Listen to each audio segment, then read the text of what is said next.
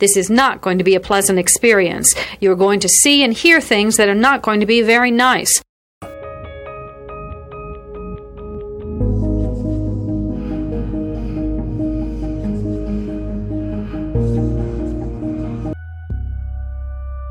Experts divide serial killing into two general types organized and disorganized.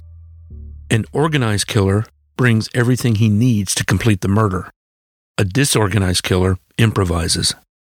Begin.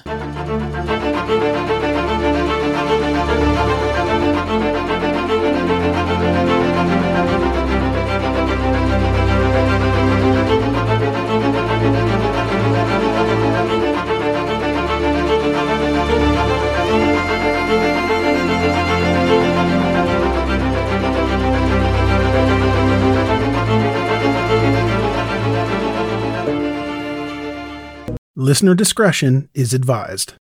Mom deserves the best, and there's no better place to shop for Mother's Day than Whole Foods Market. They're your destination for unbeatable savings, from premium gifts to show-stopping flowers and irresistible desserts. Start by saving 33% with Prime on all body care and candles. Then get a 15-stem bunch of tulips for just $9.99 each with Prime. Round out Mom's menu with festive rosé, irresistible berry chantilly cake, and more special treats. Come celebrate Mother's Day at Whole Foods Market. For this week's episode, we're going back to June 1986. On June 4th, 1986, 31 year old Jonathan Pollard, an American civilian naval intelligence analyst, pleaded guilty to espionage. He had been caught selling secrets to Israel, an American ally. This was a major embarrassment for Israel because they were caught spying on an ally. Pollard made a plea deal and he pleaded guilty. He was given a life sentence. He is the only American to ever be convicted of selling state secrets to an ally. At the time, a life sentence meant an inmate could apply for parole after 30 years. So he was paroled in November 2015 after serving 30 years, including time served before he was sentenced. In 2020, Pollard moved to Israel, where the Israeli Prime Minister personally greeted him. At the time of this recording, Pollard is 68 years old and resides in Israel. On June 8, 1968, Kurt Waldheim was elected Prime Minister of Austria. This was considered shocking because during his campaign, it was revealed that he may have been a Nazi interpreter and intelligence officer during World War II. He may have also been involved in brutal war crimes. Waldheim denied being involved in any atrocities, but he did say he wasn't fully candid about what he did in World War II. As Prime Minister, he was isolated on the international scene. He served one six year term and chose not to run for a second term. An international team of historians ultimately cleared him of any wrongdoing during World War II. Waldheim died in June 2007. On June 11, 1986, the number one song in the United States was On My Own by Patti LaBelle and Michael McDonald. The number one movie was Top Gun, which was released four weeks earlier. Here is a quick word from our sponsor. We take this few seconds off to inform you, our valued loyal listener, about the best health and fitness podcast shows from the Nezpod studios. Join us as we give you the best of the best health and wellness updates you can rely on for the treatment of chronic health problems. Classic functional medicine back to basics health tips and special updates from the best doctors in the United States of America. Check out this health and wellness podcast shows. Explore Health Talk Weekly, Healthy Lifestyle Matters, Excellent Health Digest, Healthy and Free Daily, and last but not least, Weekly Health and Fitness Corner. Also, check out Nasty Boy CC, the truest story never told fiction podcast, for that real life on the go experience with the 27 year old Golden Boy, who made our guest invite number one list. He tells us about his story as it happens in real time and in real life. It's Nasty Boy CC, the truest story never told. Go get a load of that happiness because happiness is healthy as we know it. Join us every week as we continue to provide you the best of health and fitness wellness updates from around the globe.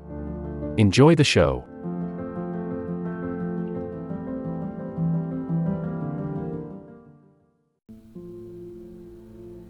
Jeanette Kirby was born in December 1949 in Michigan.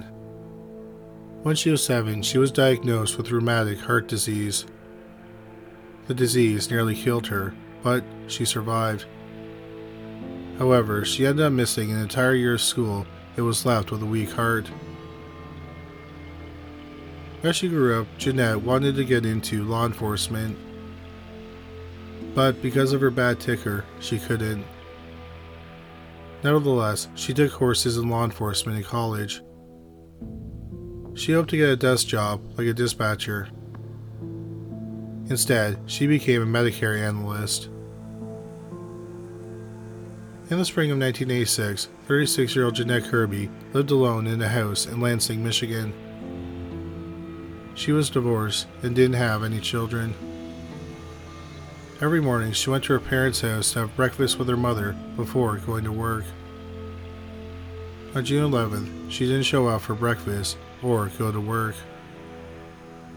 Her family instantly became worried because this was very out of character for her. Jeanette's parents reported her missing that evening. Her family also started searching for her.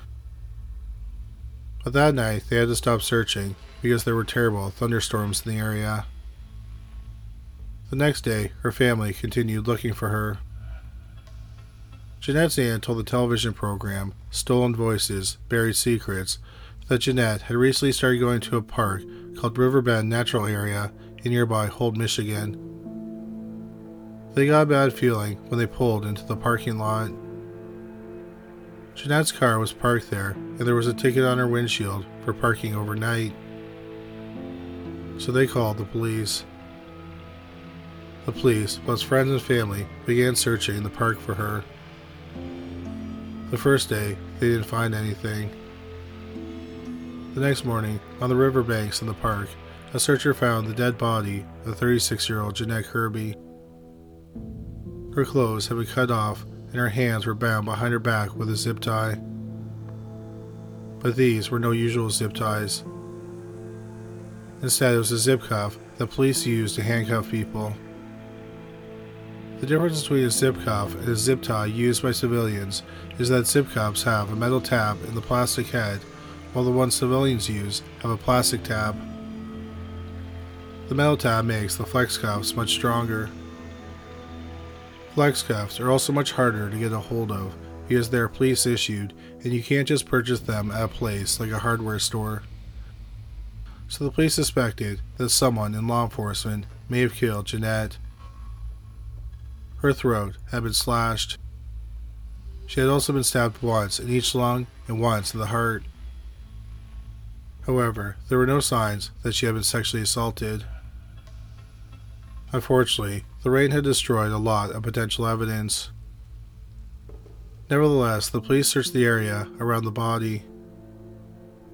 The day after the body was found, they made a shocking discovery. The shocking discovery was the decomposing body of another woman. The body was floating in the river. It was the body of a woman in her 20s. Like Jeanette, she had been a short white woman with brown hair. Also, both victims had been stabbed. A week after the second body was discovered, the police identified her as 26 year old Cynthia Ann Miller. Cynthia had lived with her parents in Mason, Michigan. On the night of November 25, 1985, Cynthia left her parents' home and told them that she would be returning that night. When they didn't see or hear from her after a few days, they reported her missing. After her body was discovered, the police were sure that the same person had killed both women because there were too many similarities between the victims. The police first looked at Jeanette's ex husband, but he was in a different state at the time of the murders, so he was cleared as a suspect. Jeanette had casually dated, but all the men she dated were cleared as suspects. So no arrests were made in the days after the discovery of the bodies. Then, about a month after the bodies were found, the police received a tip that two men, 35 year old Earl Jack Fox and 24 year old Robert Joseph Jones, killed Cynthia Ann Miller. There was an outstanding warrant for Jones, so they arrested him. Jones claimed he was only a witness to the murder. He said that he and Fox were driving when they came across Cynthia hitchhiking in the rain. They picked her up and brought her back to Fox's home. Cynthia got her wet clothes and they were put in the dryer. Fox suggested that she have sex with both of them, and Cynthia supposedly said that would cost them money. Jones said that Fox tied Cynthia to a bed and then raped her. Afterward, he stabbed her and then dragged her body into the bathtub. He then submerged her body in the water. Afterward, he dragged her body into the basement and stuffed it into a cubbyhole. The police talked to several friends and family members of Fox and Jones.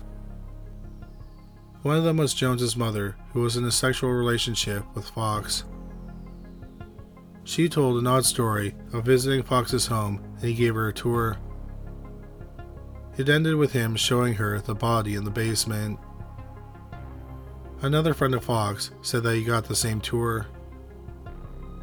He also said he helped Fox throw the body in the river. He said he did it because Fox had threatened to kill him. Fox and Jones also talked about the murder to several other people. In these stories, Jones just wasn't a witness, but also a participant. Jones told people he had raped Cynthia and stabbed her. Then Fox strangled her to finish her off. Together, they dragged the body into the bathtub. Then they took her down to the cubbyhole. Fox was arrested a few days after Jones was arrested. Both men said that they had nothing to do with Jeanette's murder. They said that the fact that their bodies were found within a few hundred yards of each other was merely a coincidence. However, the police didn't believe them. The police had sketches of people who were seen in the park around the time Jeanette was murdered. Earl Fox resembled one of the sketches. However, after an extensive investigation, the police were able to confirm their alibis and they were able to clear them as suspects in Jeanette's murder.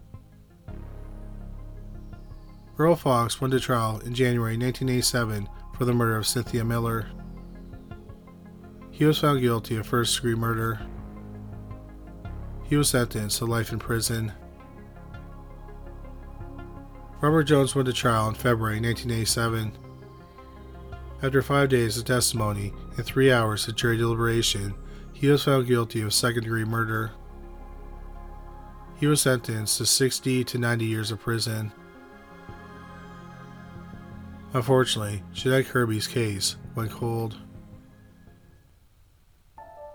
Four years later, the police thought they caught a break in the case. A man named David Draheim was arrested for attempting to kidnap a woman in Leland, Michigan, which is over 200 miles away from where Jeanette was killed. Draheim was a 33 year old worker at a wastewater management facility he had served in the Marines and he was also a volunteer firefighter. A woman had been driving on a nicely country road when Draheim pulled up behind her. He was driving a pickup truck with police style lights on the roof.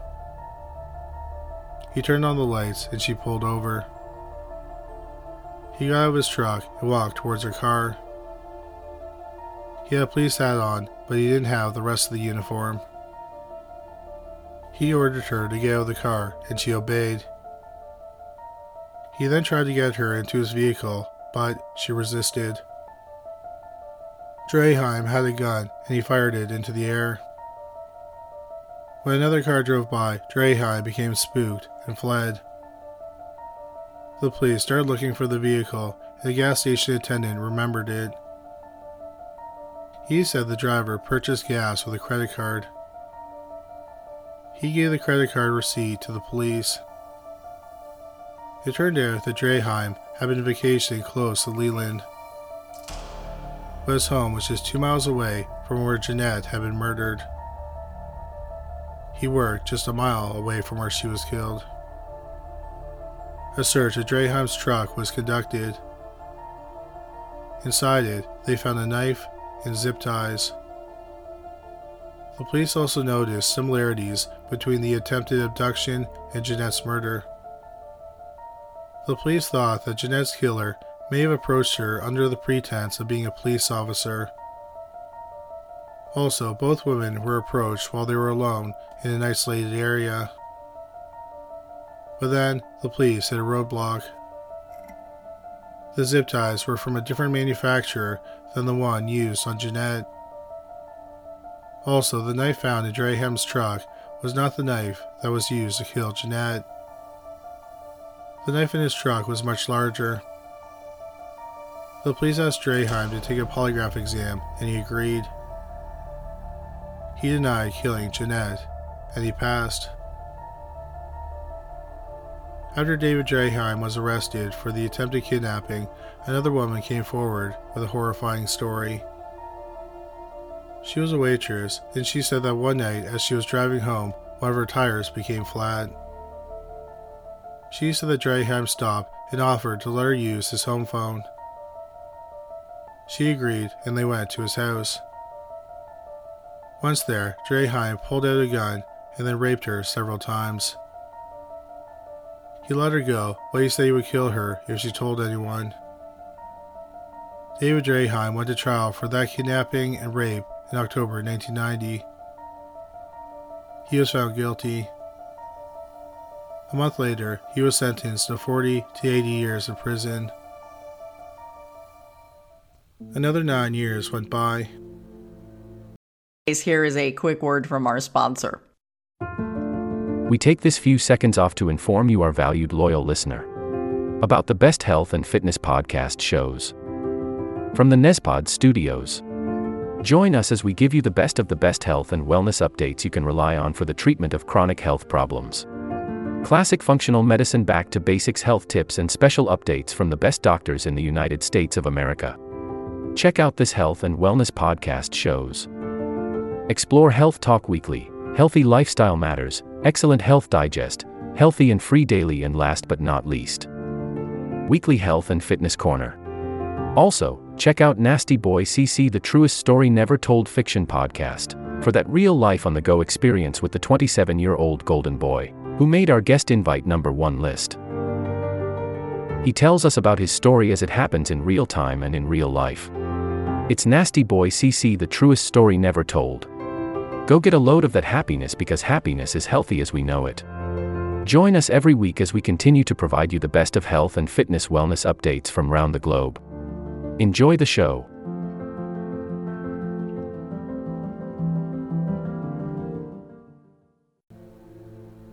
Then, in 1999, Muriel Kirby, Jeanette's mother, had a meeting with Michigan's Attorney General.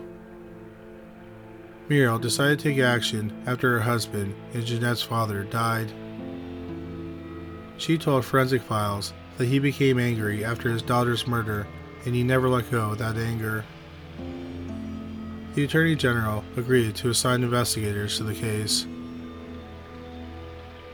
In 1986, when Jeanette was killed, the top three TV shows were all comedies The Cosby Show, Family Ties, and Cheers. In 1999, the same show that aired on three different nights of the week was the most watched show. That was the game show Who Wants to Be a Millionaire, which aired on Tuesdays, Thursdays, and Sundays. Then after that came ER and then Friends. The top three movies in 1986 were Top Gun, which was the number one movie when Jeanette was killed. That was Crocodile Dundee and The Karate Kid Part 2. The 1986 for the Best Picture at the Academy Awards went to Out of Africa. 1999's Best Picture was awarded to Shakespeare in Love. The top three grossing movies in 1999 were Star Wars Episode I The Phantom Menace, The Sixth Sense, and Austin Powers, The Spy Who Shagged Me. 1986's biggest song was a star studded single. It was That's What Friends Are For by the legendary Dionne Warwick and Friends. Those friends were also musical legends Gladys Knight, Elton John, and Stevie Wonder. The other two top songs were Say You, Say Me by the masterful Lionel Richie and I Miss You by the R&B group Climax. 1999's three top singles were all from women Believe by Cher, No Scrubs by TLC, and Angel of Mine by Monica. When the police reopened the case in 1999, they realized they had a major problem. They had no physical evidence like footprints, fingerprints, or DNA. The police decided to examine the three main suspects Earl Fox, Robert Jones, and David Draheim. It wasn't hard to find any of the men. They were all still in prison, serving their sentences for the crimes that brought them to the attention of the investigators in the first place. The police decided to reinvestigate them just to be sure. They were again able to confirm that Fox and Jones had airtight alibis. When the police went to talk to Draheim about the murder, he refused to speak. So the police started talking to Draheim's friends and family. This included an old roommate named Mark Greco. He told investigators that while he was living with Draheim, he had purchased a former state police car. In the trunk, he found a package of police issued flex cuffs. Greco took one of the flex cuffs and gave the package to Draheim. The police asked Greco if he had the flex cuff after all this time. He said that he did. He brought to the police station that night. The police compared it to the flex cuff used to bound Jeanette Kirby. They looked almost identical. The police thought it was strange that Greco had kept the flex for 13 years. So the police questioned him regarding the murder of Jeanette. He denied being involved and he took a polygraph exam. He passed the exam. Turned out that Greco was a self described pack rat and he rarely threw anything out. When he lived with Draheim, he was working as a security guard. He had put the flex cuff in the brim of his security guard's hat. This is common practice in law enforcement. He just never threw the hat out. Greco agreed to testify that he gave the rest of the flex cuffs to Draheim. But the police didn't think that two flex cuffs looking alike would be enough to sway a jury. After all, the flex cuffs were used by police departments all over the United States so they wanted to see if there was a way to connect the pair of flex cuffs scientifically. They went to the factory that manufactured them. The investigators learned that the metal tabs are cut with a blade. As they are cut, the blade wears down, creating distinctive marks on the end of each tab. A forensic expert with the state police compared the tab from the flex cuff used to bound Jeanette and the tab from the flex cuff that Mark Greco had. Under a microscope, he saw that both cuts were almost identical. The expert said he would not have been surprised if the two tabs had been cut consecutively.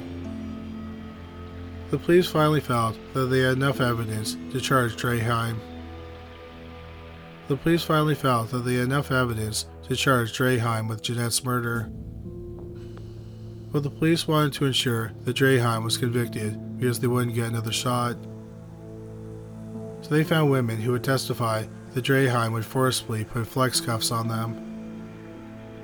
Draheim's wife also had an interesting bit of information. She said that he often went jogging with a fanny pack containing zip ties. In April 2001, 15 years after Jeanette's murder, 44 year old David Draheim was charged with the murder. He went to trial in June 2001. The trial lasted two weeks. Then the jury deliberated for 21 hours over three days. They returned with a verdict of not guilty of first degree murder, but he was found guilty of second degree murder. In July 2001, he was sentenced to 60 to 90 years of prison. 66 year old David Draheim is currently serving his sentence at the Saginaw Correctional Facility in Freeland, Michigan he'll be able to apply for parole in January 2050 when he's 93 years old.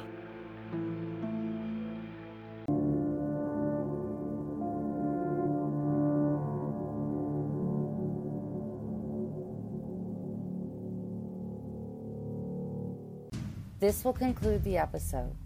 Thanks for tuning in. If you like what you hear, please leave a comment and subscribe. Thank you.